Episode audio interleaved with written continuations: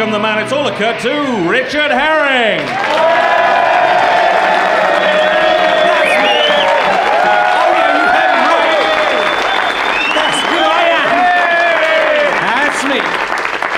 Played the voice of a spider on school's TV in about 1993, but the tape went wrong and they had to record it with someone else doing it. So, hello, and welcome to another episode of the show that all the funky monkeys are calling AI Ottomer.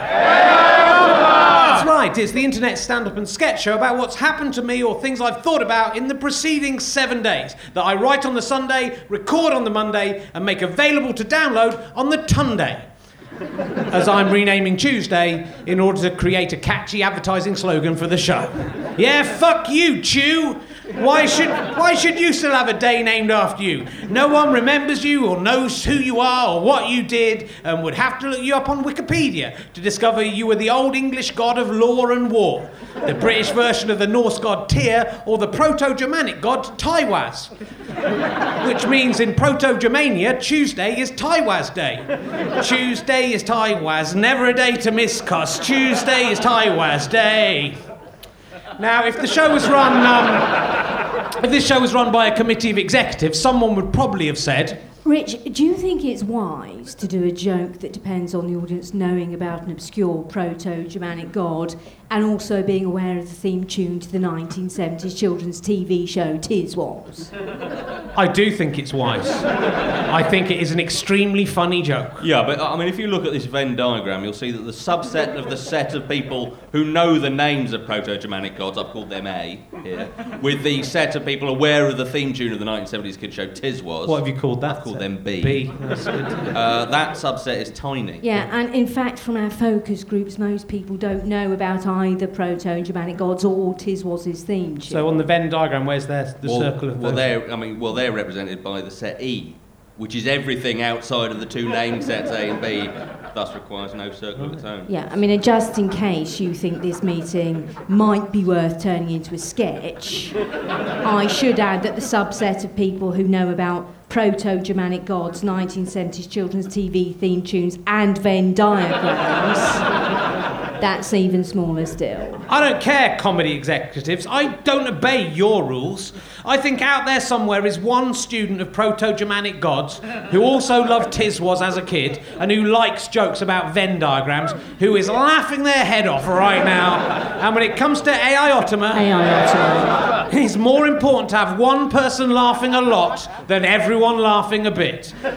Which turns out it's quite uh, fortunate that we have it- that yeah. policy. It's, uh, it's that maverick attitude coupled with the fact that you write overlong sketches about subjects no one could be interested in. That's the reason you're never going to get back on the telly. Please, please let me be on the telly. I just want to be on the telly. I'll do anything to be on the telly. Will you drop the two as Day joke? And the ensuing three minute sketch about the fictional executive meeting about the joke. I'm sorry, I can't. I, I have too much integrity. I owe it to that one man in the tiny intersection in those three sets to keep You and your pointless principles, Herring.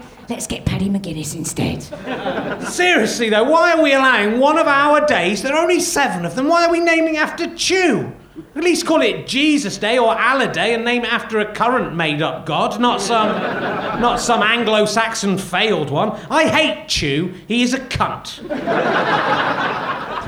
As it occurs to me, he wrote the script on Sunday, recorded it on Monday, made available to download on Tunday, and you can listen to it on one day or Sunday or fun day or Saturday, yeah. Now, you just. Uh, you're just taking the piss there, Christ. Uh, unlike the Nonentity t- 2, uh, Woden, Thor, Frigg, and Saturn deserve days named after them, especially Frigg. Uh, she, she had to put up a lot of name calling uh, through, her, through her life. It would be cool if Friday was called Fun Day, wouldn't it? That would be, I'd quite like that. Though it would be confusing if Thursday was called Fun Day. So I was thinking, yeah, you and me should maybe go out. Oh, that'd be nice. Are you free on Sunday? Fun day. No, Sunday. Sunday. N- no, Sunday. Oh, Tunday. No, Sunday. Monday, Sunday, one day, Sunday. Sunday. Sorry, were you agreeing Sunday or continuing the progression saying Sunday? No, I was saying Sunday. Oh, right. Look, I want to meet on Sunday, TH Sunday, what hmm. used to be called Thursday. Right, it'd make it a lot easier if you just went back to the old system. Why did they even change it? Well, I looked up on Wikipedia and it was for a jingle for an obscure internet comedy show. Oh. Well, um, if nothing else, now we know who most of the days of the week are named after. Uh, if you're wondering, Sunday and Monday were named after those oldest of gods, the sun and the moon. There. We're, we're laughing and learning tonight. Mainly learning in this section. I notice. But let's take advantage of this hiatus to introduce you to our Sony Award losing actors, whose voices you just heard in that hilarious Fun Day, Fun Day sketch, and amazingly also in the executive sketch. The same actors. It's incredible, isn't it? The way the range is Dan Tetsell, TV's Emma Kennedy, and also doing the jingles and the guitar, Christian Reilly.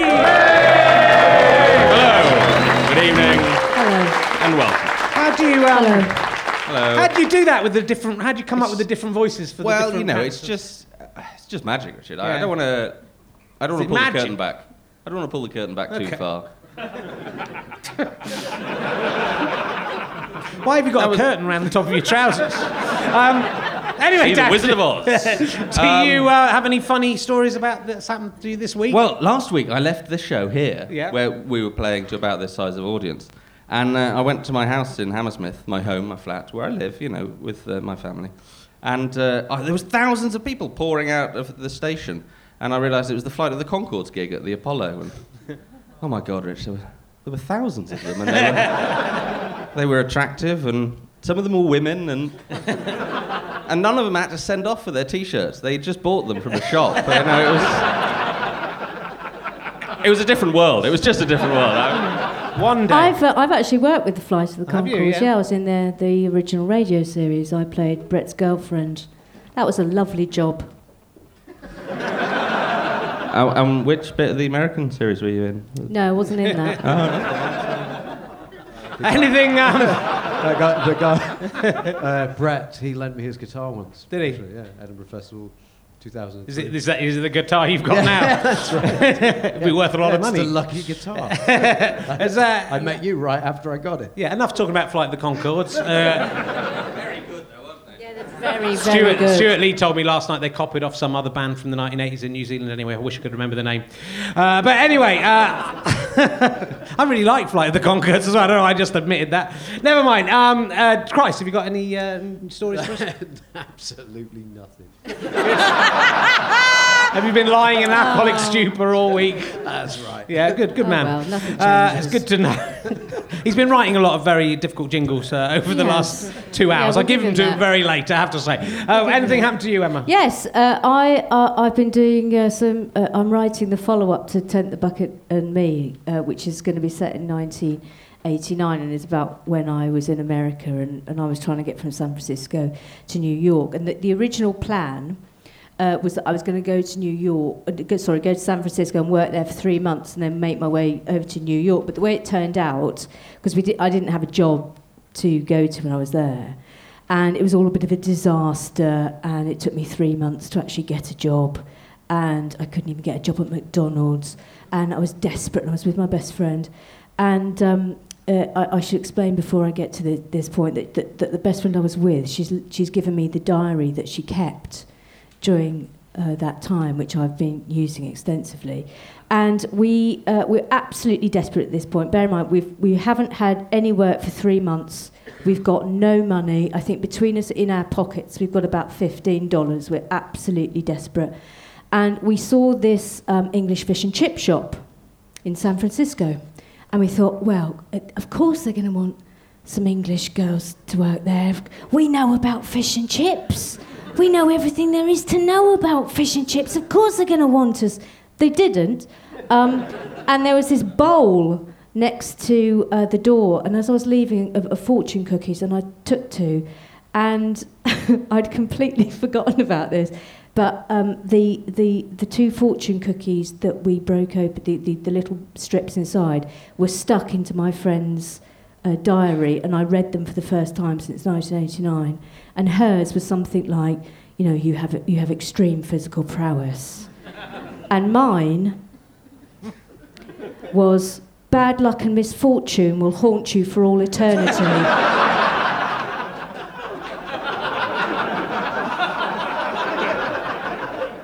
Thank you, Emma. Uh, you mawkish sperm gargler, I forgot to say earlier. Uh, anyway, um, you guys, you may remember that last week I offered to hire each of you out for £85.12 a day to any listener with a cold hard cash. Yeah.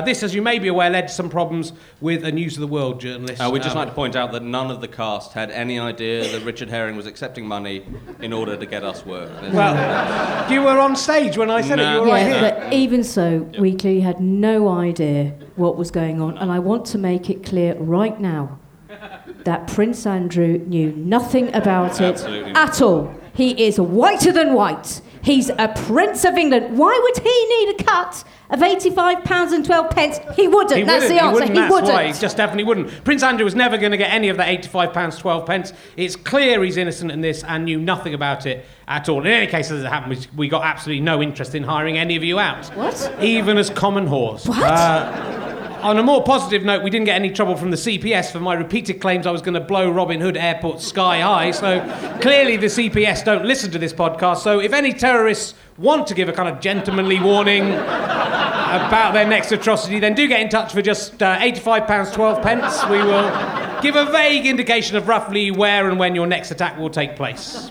And will Prince Andrew get any of that money? Oh, God, no, no. No, he's, a, no. he's, a, he's a Prince of England. There's no suggestion. I want to make it clear that he would take money from a podcast that was offering a vague warning scheme to potential terrorists. His, his hands are clean on this one. Uh, he wouldn't do that. Uh, anyway, it's been a very uh, hard week. This is actually, as I mentioned before uh, to the audience, is my fourth podcast in four days. I've been falling asleep on my sofa in the afternoon. I'm very tired. I've been stretched. I'm not saying I've been spreading myself too thin. I've been spreading myself too thin. So what is coming up is a look at a look at my week in what essentially is going to be free form jazz because I didn't really have time to write this page. When you check out on the website, you'll see when I put the script up, there's just nothing on this page. There's nothing. So Look, let's see look, what comes up.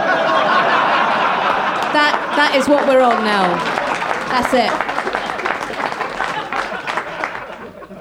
So let's go, Emma. Have it. Remember to say you need to know which days you're going to say. Remember, Sunday. Right, the uh, the worst day of my career so far when I was drinking a coffee outside Euston Station and a man came up to me and said, "Excuse me, are you Andrew Collins?" I wanted to shout at him, "No, I'm not." yeah, exactly. I'm seeing, you know, how I felt. not yet. It's not that. anyway, I wanted to shout to him, "No, I'm not Andrew Collins. I'm not. I'm no one's Andrew Collins. He's not." Then he gave me a Caffè Nero card with one stamp on it, which kind of made me a tramp worth one ninth of the price of a cup of coffee. Which still, I was more upset by being mistaken for Andrew Collins. Fun day.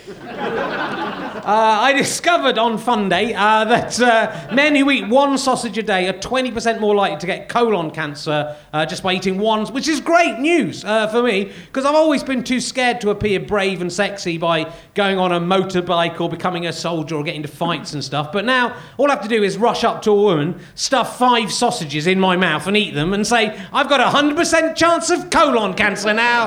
How do you like that? Pretty sexy, baby. And all the women will be right after me, I'm telling you. Saturday. I tuned in to the last 30 minutes of BBC One's prolonged free advert for Andrew Lloyd Webber. Uh, and I think he gets paid for it as well. That's even better. Just imagine an advert that you get paid for. Yeah, Over the Rainbow. I'm, I'm quite annoyed because I haven't seen any of this series before, and I realised I was watching, I put it on uh, the red button. You could put the words up, and I was singing along. And I'd been, I wish I'd had, a, I'd have been quite a good Dorothy. I think. I, mean, I think they should open up to 42-year-old fat men. It's otherwise. It's not fair. Uh, in the, if you don't know if you saw it, Danielle, who I don't know who she was because I hadn't watched before, beat Sophie, who I didn't know. If anything, Sophie was slightly more attractive than Dan. If I'd had, if I'd had to get a blowjob off one of them, I'd have gone for Sophie. She looked dirtier than Danielle. Uh, but uh, to be honest, if either of them had come and said, "We'll give you a blowjob," I'd have said, "All right, yeah, well, give, we'll give it a try and see how it works out." Uh, but um, Danielle, she won, but she reacted to the news that she'd won like it was the most. She just screamed like it was the most unlikely thing that had ever happened in the world. There were only two of them. It was 50 50. I mean, at the best, she's gone, oh, oh, yeah, well, I suppose it was, it was more likely than I was making out there with my, oh my God, I believe it. Anyway, that's uh, improv freeform jazz about the week. yeah, yeah. It's you now. Okay. Perfect. Fucking Just, I was waiting for the big laugh. I thought. Um, well, it's uh, lucky. Uh, lucky we don't do that on your story of what's happened to you in the week, isn't it? Uh, 'cause- or we'd be here all day. As it occurs to me, as the first series wore on, it began to get boring. But the first show of series two, it's just awful, it's embarrassing to hear a talent. Apparently unaware that all wit has left him in this format. I only hope Richard tries something different next week. Because the staple scatological sweary repetition is getting very tired. He often says you can't expect something polished because the show is written fresh based on the previous week's experience. But when the result flips from okay to barely listenable, maybe there is some fault with the format.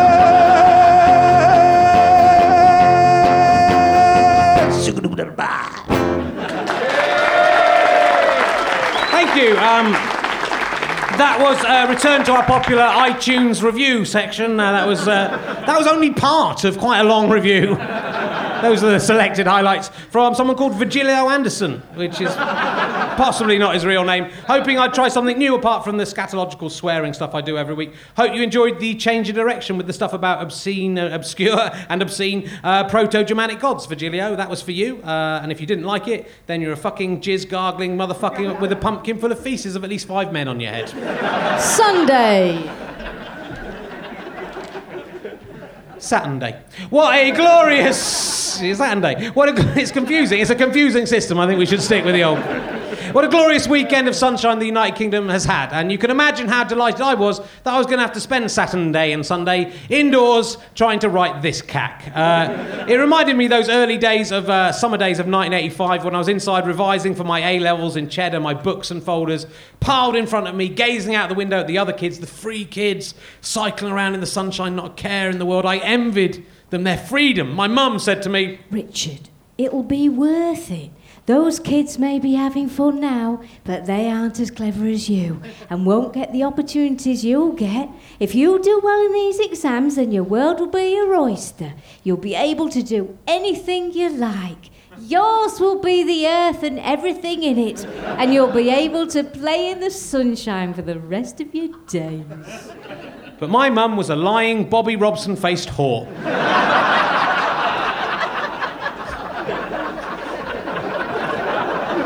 I did really well in those exams, but it just meant I had to go to university where I'd lose more summer days working for exams and then decide to become a comedian, the hardest, most time consuming job in the world. Where I'd waste more summer days trying to hastily write Edinburgh shows and stupid weekly topical sketch shows based on my life that fucking strangers don't even like anyway and are bothered to write about on the internet. Whilst those kids who were cycling around back outside back in Cheddar in 1985 didn't get any qualifications and so are still out there, 42 years old, cycling around in the sunshine, untroubled by the ambition that having getting A levels engenders. I, I looked out my window in Shepherd's Bush at all the other Shepherd's Bush men lying around in the street smoking crack, and I, uh, I envied them that freedom. I was so cross I didn't do any work. I just stayed inside in my hothouse playing Pac-Man on the Google homepage for four hours instead. And uh, neither outside or working. I lost the both the best worlds. And then I fell asleep. Uh, during uh, Junior Apprentice, I fell asleep on the sofa, which is kind of an odd thing to be half a week awake and half asleep, because it's Alan Sugar doing that show to loads of children. It's kind of like it, it feels like a dream where he's being rude. Of course, the kid who didn't have any qualifications uh, managed to get through despite being the worst, because it obviously reminded Alan Sugar of himself. Anyway, uh, and the girl with the A levels got kicked out. Wish I'd fucking been on The Apprentice when I was a kid. But anyway, uh, then I had an idea. Uh, what if I went to bed on Saturday? I laid out when I went to bed. I laid out two sets of tiny elf clothes and filled two acorn cups with beer. Maybe some script writing elves would come and write the show for me, and I could go out and drink cider in the sun on Sunday. To, to be honest, uh, making the clothes and finding the acorn cups in the springtime did take up more time than it would have taken to just write the scripts, but a plan is a plan. I snuck down early Sunday morning, and this is what I saw. Okay, now all we have to do is write one more joke, and then we can drink a tiny cup of beer. Though, though, of course, from our perspective, it is a normal cup of beer. Yes. Then we can whisk back into our elf hole before our benefactor sees us. You hold it right there, tiny elves. Um, sorry, actually, we are a normal size for elves. Um, if anything, I'm above average elf size. Oh, sorry, I didn't mean to offend you. No, What, what, sorry, what are your names? I am called Smalley. Smalley? Yeah, I was small when I was an elf baby when I was named, but then I, you know, I had a growth spurt. Okay. And I am called Titsy. Oh. I like the, uh, like the dwarf. Oh, how dare you! Elves and dwarves are very different. Just because we're small, you think we're alike. Oh, that is so offensive to our people. No, it just there was a dwarf in the last series with that name, that's all. Titsy is an ancient elf name. You are Elvis. I'm not Elvis. anyway, before. I've just You know when he'd let himself go. yeah. am. Just been eating. haven't had a chance to exercise recently. But before you enjoy those acorn cups of beer, let's have a look at what you've written. Check it's up to the usual high standards that are expected of AI Ottoman. There's some great stuff in here. Yeah, I think this this joke will confound your expectations. Go on, Titsy. Go So, on. so this week, you might have noticed the UK has a new pair of mascots. You're not going to believe where this is going. I think I think I've got it already. Actually, I think I- A double act of strange but identical looking cartoon like figures, smiling at us inanely, but to which everyone has taken an immediate dislike. Uh, you think she's talking about the new Olympic mascots, don't you? no, I don't really, because just describing the Olympic mascots wouldn't be a joke, would it? Well, so no. the lead-up seems a bit contrived and strange. It seems an odd way of saying this sentence, indicating to me there's probably a twist coming around that it, it- there won't be any surprise because I'm expecting the twist. So just wait, wait. okay. They look, they look like two giant cocks which are about to jizz all over with excitement. Yeah, I think you're for quite a surprise when you find out. Well, I'm gonna talking I'm gonna guess that it's Cameron and Clegg she's talking about. Uh, anything else other than that will will surprise me. If it isn't that, I will be very surprised. And they've got ridiculous sounding names. Not one really. is blue and one is orange. Oh, yeah. They're going to lose the country millions of pounds, and they'll both be finished and forgotten by 2013. Yeah, it's, cle- it's clever what you've done. Well, you probably think I am referring to the Olympic I, re- I, mascots. don't, I don't think that. I, I knew from the beginning But in wasn't that. fact,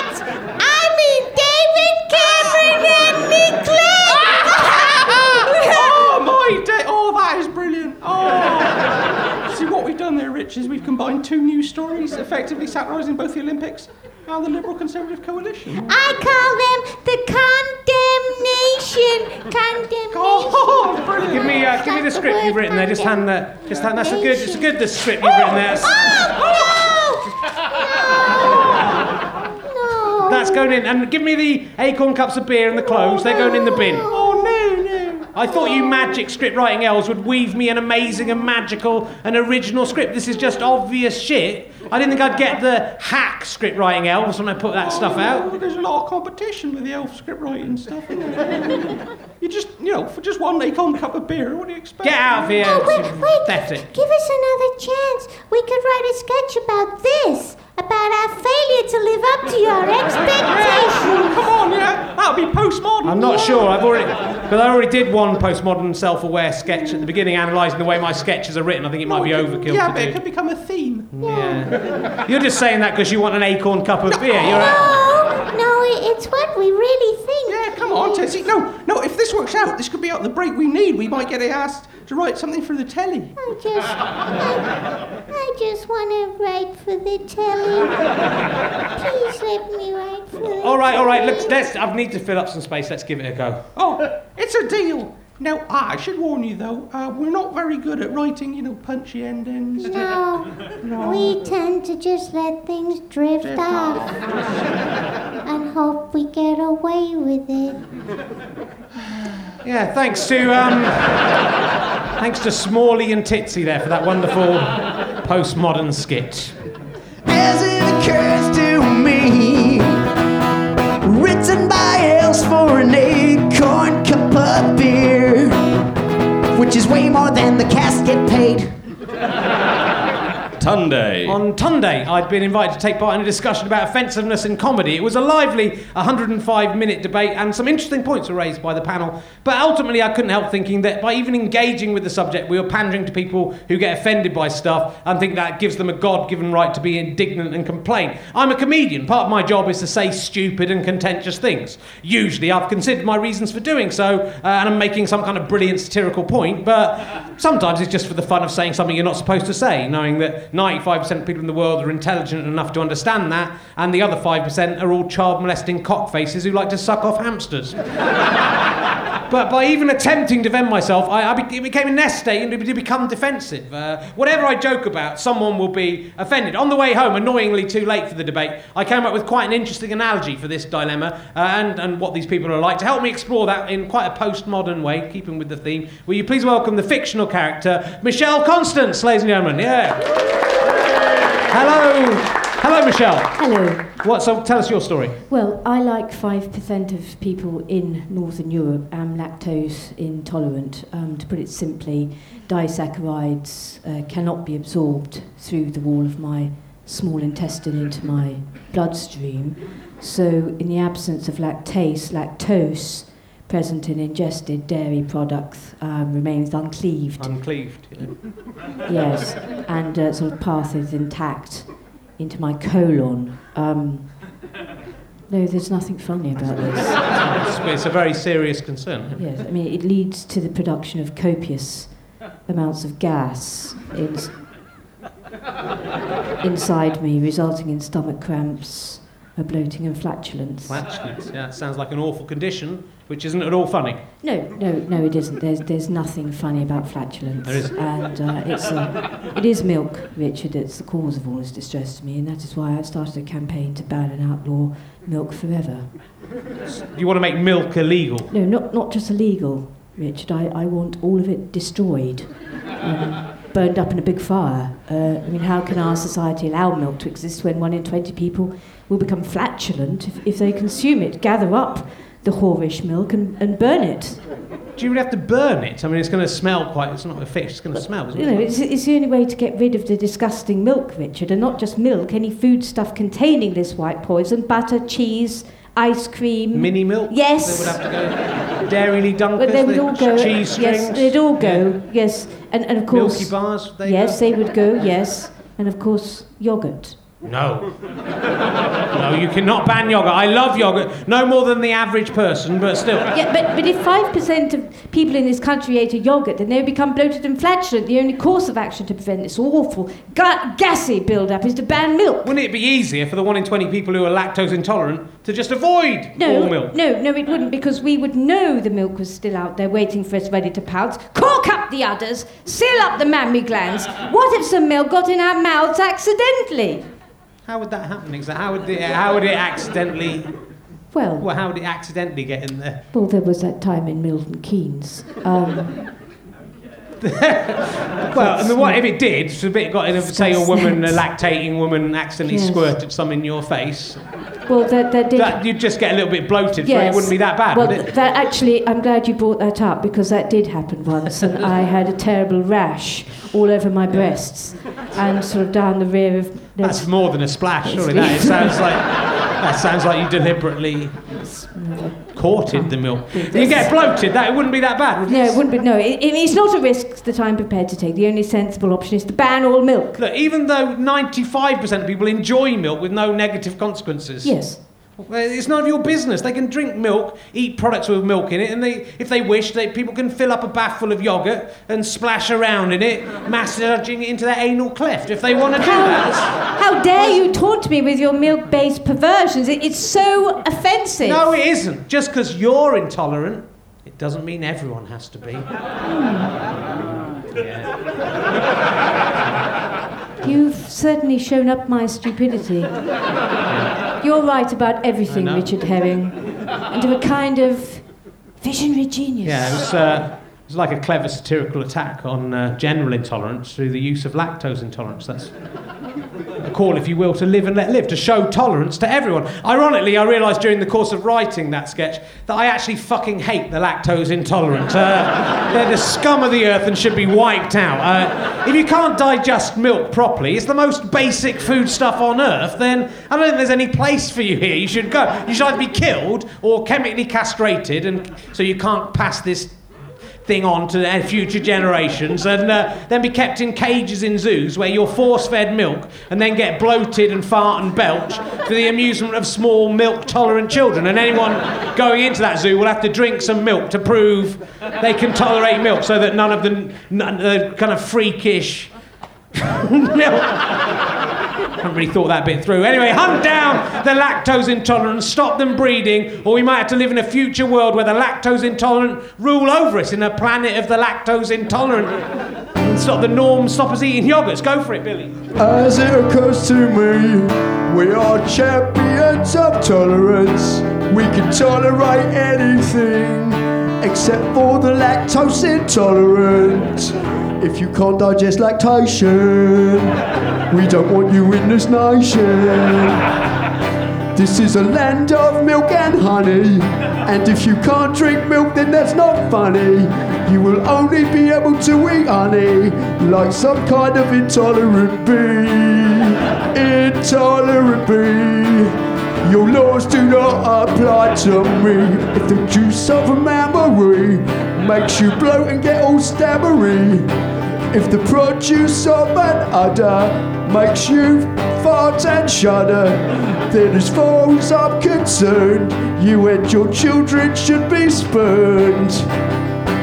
I don't want to change the world. I'm not looking for just looking for another girl who can tolerate lactic acid. I am the milkman of human kindness. I will leave you an extra pint and force you to drink it, you lactose intolerant fascist scum. Billy. That was oh, Billy Bragg. That was actually Billy Bragg. That was him. After my sixth music show with Andrew Collins, we both headed down to Broadcasting House to join the crowd protesting against the ridiculous closure of this inexpensive and unique station that only a boneheaded, tiny cocked cretin with breath that smelt of rancid clams could think of closing down. Especially whilst their corporation is still making crap like coming of age. I mean, I. Anyway, I sometimes, uh, I sometimes think that a wheelie bin full of chicken feet and seaweed would be better at running the BBC than that fucking idiot Mark Thompson. Though, um, thanks to him and his minions for agreeing to allow me to allow me to do my uh, Radio Four uh, series in the autumn. Thanks for that. Anyway, it was. Uh, it was a sunny day and a carnival atmosphere, and Andrew and me actually got to address the crowd. Tiny Andrew Collins, though, seemed agitated. That was a good show, Andrew. My favourite bit uh, this week was when I said jism, uh, but nobody except you noticed. That was my favourite bit. No, shut up, Richard. I'm not your friend. We have a working relationship. I, I don't want to have to talk to you off air. Oh, oh look, there's, there's Ed Byrne from the mobile phone ad. Hello, Ed. Hello!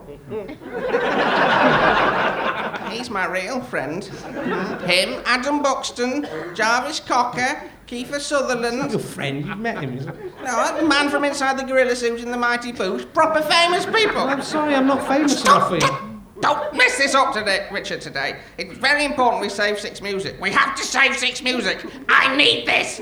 I mean, Britain needs this. I, I agree, Andrew, but look, there's loads of supporters here. There's a good chance of us making a difference. You don't have to get so agitated. We have to save Six Music. Don't you understand? We have to save. Stop grabbing at me, you're hurting me. What's So, wrong? our next speakers have made the Six Music Saturday morning slot their own, of course, until Adam and Joe want to come back, that is. Uh, it's Richard Herring and Tiny Andrew Collins! Hello. Hello. Hello, fans. Yeah, it's me, Andrew Collins. sort of about to say, oh yeah, brilliant, it's Andrew Collins. He's my favourite DJ. Okay, no, come on, hush down now. People in the crowd saying all that about me. It isn't about me, Andrew Collins. Even though, you know, you'll have heard me sitting in for various pregnant DJs at 4 a.m. over the last five or six months, you know, but. Ah, No, actually, come on, no. At this point, you know, I, I, I want to scotch the rumours that I, I've been going around to the six music DJs' houses with a turkey baster and, you know, I'm trying to artificially impregnate them so that I can deputise for them. That is not, not true at all. That is a libel. I have not been doing that. And the sticky substance that Shaun Keaveny found over his. found over his anus. No, come on was probably ectoplasm from a ghost. Aside, it wasn't. It was my creamy sponge. Oh. Watered down like a like a pill. Oh. Andrew, uh, do- I we're doing. what are you doing? We should talk about six. I know, I know, I know. Oh God, shut up, Richard. This isn't about you. It's about Six Music. Anyway, I love Six Music. Aside, I don't. I think it's shit. And it's the only place I get to hear the less commercial music that I love. Aside, I don't even like that music. It's all guitars. I really like Cheryl Cole and the X Factor singles. And it is for those reasons and no other reasons that I think we should save Six Music. Aside, no, it isn't. I only want to save it because it's the only radio station that will employ me. And if, if it stops, I'll have no money to spend on homeopathic medicine. and duck whores. Andrew, I keep mentioning this to you. Um, when you just say aside, Yeah. that doesn't stop people hearing you. They can Oh. still hear the six music fans. Are they're becoming agitated? A boo! Ah, fuck you! Fuck you, Six Music listeners. You're just a bunch of stupid 40 something nerds that should grow up and listen to Radio 2 like you're supposed to. I'm only using you to further my career. I'm ruthlessly ambitious, like Patrick Barber or Peter Kay. I will not stop until I've achieved my ultimate dream of presenting a Channel 5 show where drunken insomniac viewers gamble on roulette watching the ball spinning round. Watching the ball spinning round. Listening, listening to the ball spin, spinning round. Uh, John. Yeah, only I'm allowed to do that, Andrew. And also, I broke the CD last week, so it's- it doesn't doesn't exist anymore. And I don't care who I have to step on to make my dreams come true. Aside, all you six music friends. Oh shit, I've done it the wrong way around. A boo! Close Six Music down! No, uh, Andrew Collins was just joking there. uh, he's not really an egotistical monster obsessed with fame and famous people above all else. That is a libel that is not true. He's just a down to earth Northampton boy who knows he got lucky. uh, is delighted with even the pathetically small listenerships he gets. Oh yes, ha ha! It was a funny joke. It's one of me, my funny DJ characters, Mr. Angry. Save six music, really. Hooray for Tiny Andrew Collins! Seriously, please save it. I need this, please. I'll do anything, anything. I won a Sony Award in 1995. Yeah. Don't let Six Music die, or I shall most surely die with it. As it occurs to me, a stream of consciousness pouring into a river of shit. So, anyway, it's time to go and meet our audience. If I can see them a little bit better, that would help me to weed out the people who are clearly not uh, capable of speaking live uh, on a podcast, as live uh, on a podcast. So, yes, uh, to find out if anything exciting or funny has happened to anyone here tonight, put your hand up if that's you, if you've got a funny story. Yes, right over here, straight away, sir. I got too much sun at the weekend. Yeah, you got too much sun at the weekend? Now I have weird head scabs. And you've got weird head scabs. Yeah, that's you got weird head scabs. That's probably uh, skin cancer. You're probably going to die. But it's good we're having a laugh about it. And it's good that we can laugh. Go and get that checked out. You'll probably be all right. Wear a hat next time. Uh, so good. Um, good to know. Anyone else? Are you still drunk now? Yes, good. Uh, he still is. What's your name, sir? Dave. Dave, that's Dave there. Big shout out to Dave, who has got drunk and got the sun on his head like a proper Englishman. Uh, anyone else? What? Whatever. Uh, You know what you are. Who's got the stone of school? No, it's not goodness good. Ah. Oh, it's in Scotland. Uh, yes, hello. I walked into a flat which I share with people. You walked into a flat that you share with people. That's a good start because this story could have gone another way. I walked into a flat where I was, didn't belong. I saw some wonderful things. What? And yes, what happened next? to the kitchen, and one of my flatmates was generally watching porn on his laptop Yeah. and laughing at the screen. He went to the kitchen where one of his flatmates was warning, watching porn in the kitchen on a laptop and laughing at the porn. yeah, everyone's just having dinner. Yeah. Did he expect you to join in with him in this? Is this what the laugh was? It was the laugh like, ah, ah, ah or was it? Come on in to the kitchen. Look at, look what I've got under the table. It was, it was on the table, sort of like, join me in this spectacle. He wanted you to join in with the spectacle. It was hilarious. And did you join in with him? You, is that him next to you? I went to my room and cried. You went to your room and cried. this is a good example of the kind of story that we probably shouldn't be telling on the podcast. Is he? What's your flatmate's name? Efrain, in Spanish. Ephraim. Oh, nice. What's his last name? I, I'm, I'm leaving the flat. I'm just- You're leaving the flat. I didn't hear what it was. Ephraim Lopez, probably it was. So there we go. Probably, eh? Spanish, eh? Uh, do you hate them? Do you hate them? The Spanish? Yeah, you racist. Um, anyone else got an amusing story? We've got plenty of time. Hello, sir. I found out last week actually that my great nana Nelly christened me, and I didn't know, I'm a Catholic. Oh, you got christened, you didn't know, and you're a ca- your great your great grandma Nellie, Nellie, uh, christened you, and you're a Catholic. What did you think you were, sir? Atheist. You thought you were an atheist. They don't, you don't really get that. You're not allowed. They don't christen you for that. so, uh, but you know, it's quite good to get to adulthood not realizing you were a Catholic because it means you didn't have to meet any of the priests at any point on the way on the way up. So you'll be one of the rare unscarred Catholics. Stuff. Become a priest to meet young. You could become a priest and meet. Oh dear, it's, it's, it's just in their. Oh dear, he said, could I become a priest and meet young boys? It's just in their blood. That's it. The minute you're in that font and you believe that the, the, that wine is really some blood rather than metaphorical, that's it. You just beca- you become a paedophile, and I don't care. I don't care if anyone disagrees with that. I don't care if anyone's offended by that generalisation that all Catholics are paedophiles. Anyone else got a story? We'll go for one or two more, maybe. We'll see. Have anyone got something extraordinary happen? Hello, sir, right at the end. I saw your doppelganger attacking a bus. You saw my doppelganger attacking a bus. It was me. was it Nick Frost or was it uh, Charley Boorman? You saw actually Charley Boorman attacking a bus. No, there were some school children taunting a builder who looked exactly like you, and then he started to, got out of his car and started attacking the bus. Wow. So a man who looks like me, who's a builder, was attack- It wasn't me. It just wasn't. I would never attack a bus full of children. Well, that's quite a good story. Are you? Are you sure that happened? Is that was that in sleepy time or in real time? That happened? In Knightsbridge on the bus. A builder in Knightsbridge who looks like me attacked a bus full of children. Did he kill any of the children? Did they? They kick the size of the buck. That's what I'd do if I was like, I'll do what they said. If any of those children are listening, or the builder, we could get him in. See how much he looks like me. If you're the builder who looks like me, do uh, write in. We'll get you on next week. And one, one more non-mentally ill thing from the from the audience. So we've got one more. Anyone got a nice story? Just something nice that's happened to them? I promise I won't take the piss out of you. Hello, yes. I finished my degree today. You finished your degree today. This is how you've celebrated. What's your degree in?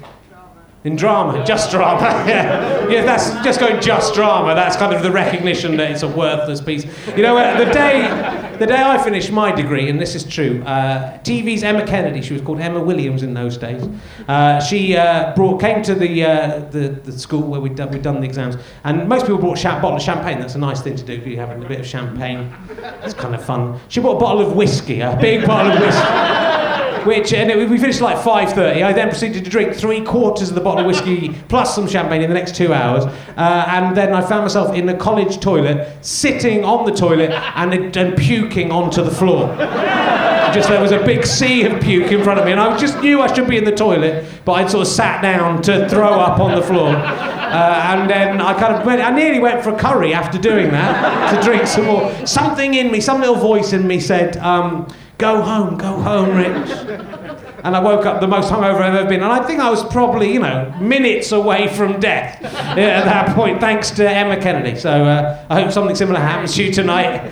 What you did, you came to see a poorly worked out stand up and sketch show. Are you going to get drunk later on? No. No. You going home? Oh. Was there an exam? Did you all just have to get up and go, I'm a tree? Uh, that- just that.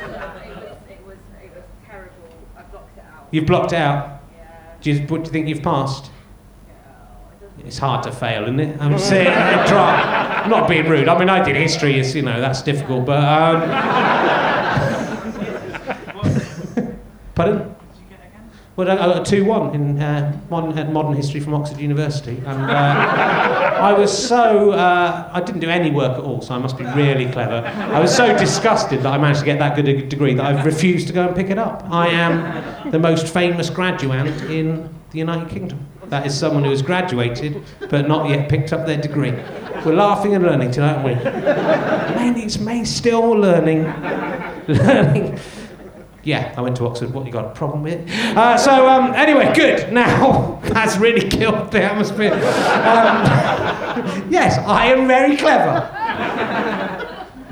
What do you prefer to just go around pretending I'm a fucking idiot all the time? Is that what you want? Yeah. yeah.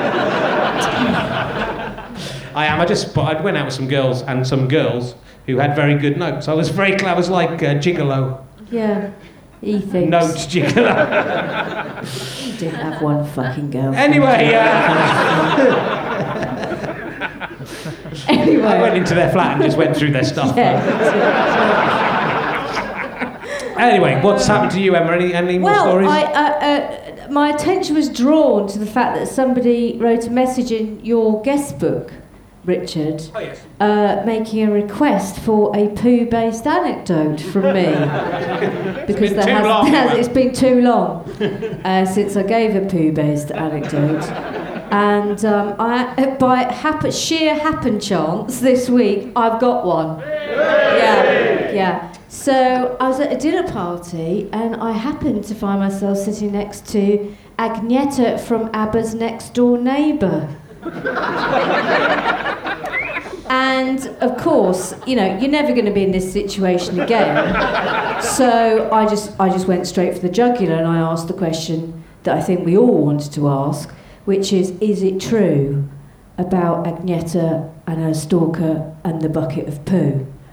And for those of you who don't know this story, Agneta from ABBA, who's the blonde one, for those of you who aren't ABBA aficionados, she, she went a bit weird. And, you know, after the band split up and she became a bit of a recluse. So much so that she actually started going out with her own stalker, which, you know, you'd like to think, wouldn't you, if you've got friends, that they'd say, you know, he's your stalker, don't, don't go out with him, that's, that's not what you should do. But she did, she went out with him for 18 months. And then obviously they split up because she obviously came to her senses and realised that he was a weird stalker. But then he carried on stalking her for another two years, and the police were involved, and they went round to his house, and he had buckets of her poo that he'd been saving up. And this and so I said to this man, he's called Freddie, I said, Freddie, you know, I've heard this story. Is it true? And he went, Oh, yes. and that is my poo based anecdote. Celebrity poo. The poo of a Celebrity poo. How did he get the poo? Did she give it willingly, or was it I don't know, surreptitiously because they live on a weird ar- archipelago. Do you say archipelago or is it archipelago? How, how do you pronounce that word? Archipelago. Where I think, like, you know, the sewage system is a bit. And he could pick out the ones that He weren't pick out, he could pick That out the best. mine. Yeah. Did he just give her a lot of sweet yeah. corn every day? Knowing so he me, goes, yeah. I don't, I don't eat it. No, Knowing me, knowing Super poo. poo. that was it. I missed it, Dan. I'll listen to it. I uh, said super pooper. That's what I said. I'll listen back. You didn't have to say it again. I'll just listen back to the podcast. I won't. I don't listen to it. Shit. Uh, anyway, let's. Um, Christian Reilly has written an amusing song for us, like Barbara Dickson. So will you please welcome Christian Reilly?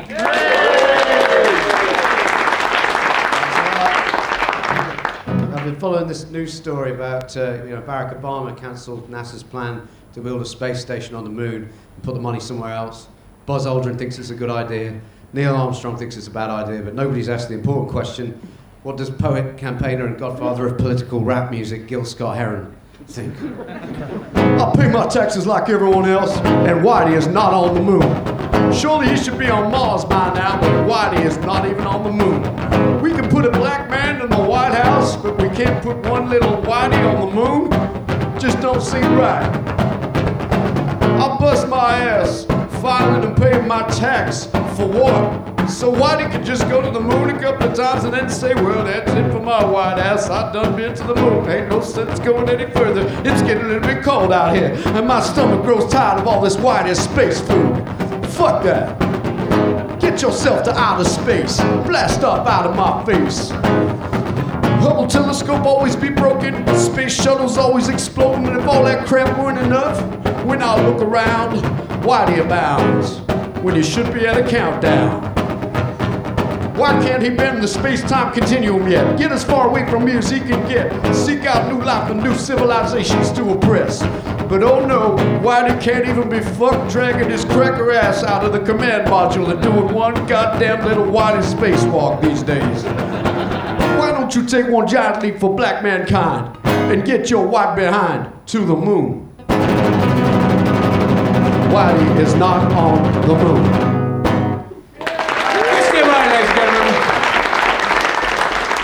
Sunday. Uh, last night, I was doing my monthly gig at the Lyric Hammersmith along with Rufus Hound, Rich Hall, and Stewart Lee, who uh, I'd revealed some pretty interesting secrets about in the first half of this show, which are only available to people who bought tickets to come and see us live. So come on down, we're doing shows here at the Leicester Square Theatre for the next four weeks, and then at the Bloomsbury on the 28th of June and 5th of July. Uh, while we're plugging stuff to Londoners, you can come and see me doing a reading from my new book, How Not to Grow Up, at Waterstones on Gower Street on Wednesday. Uh, anyway, the gig last night had been fun. Uh, that was a great gig, uh, Stu. Well done. Yeah, thanks, Rich. I love the way. Um, I love the way you just repeated the same word over and over again for 40 minutes with just a slightly different inflection. That is brilliant. Uh, you deserve to be voted the 12th best comedian of all time. Where did you come in the list of best comedians? Uh, they, um, I think they. They decided to take my name off the list to give the other comedians a chance. Right. Yeah. Your act's brilliant, though. I I think the only thing that could improve it is for a short, plumpish man to run on, maybe wearing a big daddy costume or something, and then to say some actual jokes and stuff. Yeah, well, you know, I'll definitely give that some thought, maybe, after my next TV series. I wish I was on TV. What, what are you up to these days? Oh, well, I'm doing a podcast. It's like uh, the new television, but better. Um, would you like Would you like to be on my podcast sometime? No, no, I would not. Andrew Collins really wanted to be on it. Yeah, well, we've all got our Andrew Collins, haven't we? You know. I used to have. Oh no, I shouldn't. Who was who, who was your Andrew Collins? No one, just some some bloke at college, Right. Richard Herring. Don't don't remember him. No, no, you wouldn't. No. Anyway, uh, I better get on my bike, go home, and write the show. There's a lot to, to do. Unless you want to come back with me, I've got uh, that ventriloquist dummy No. still. No.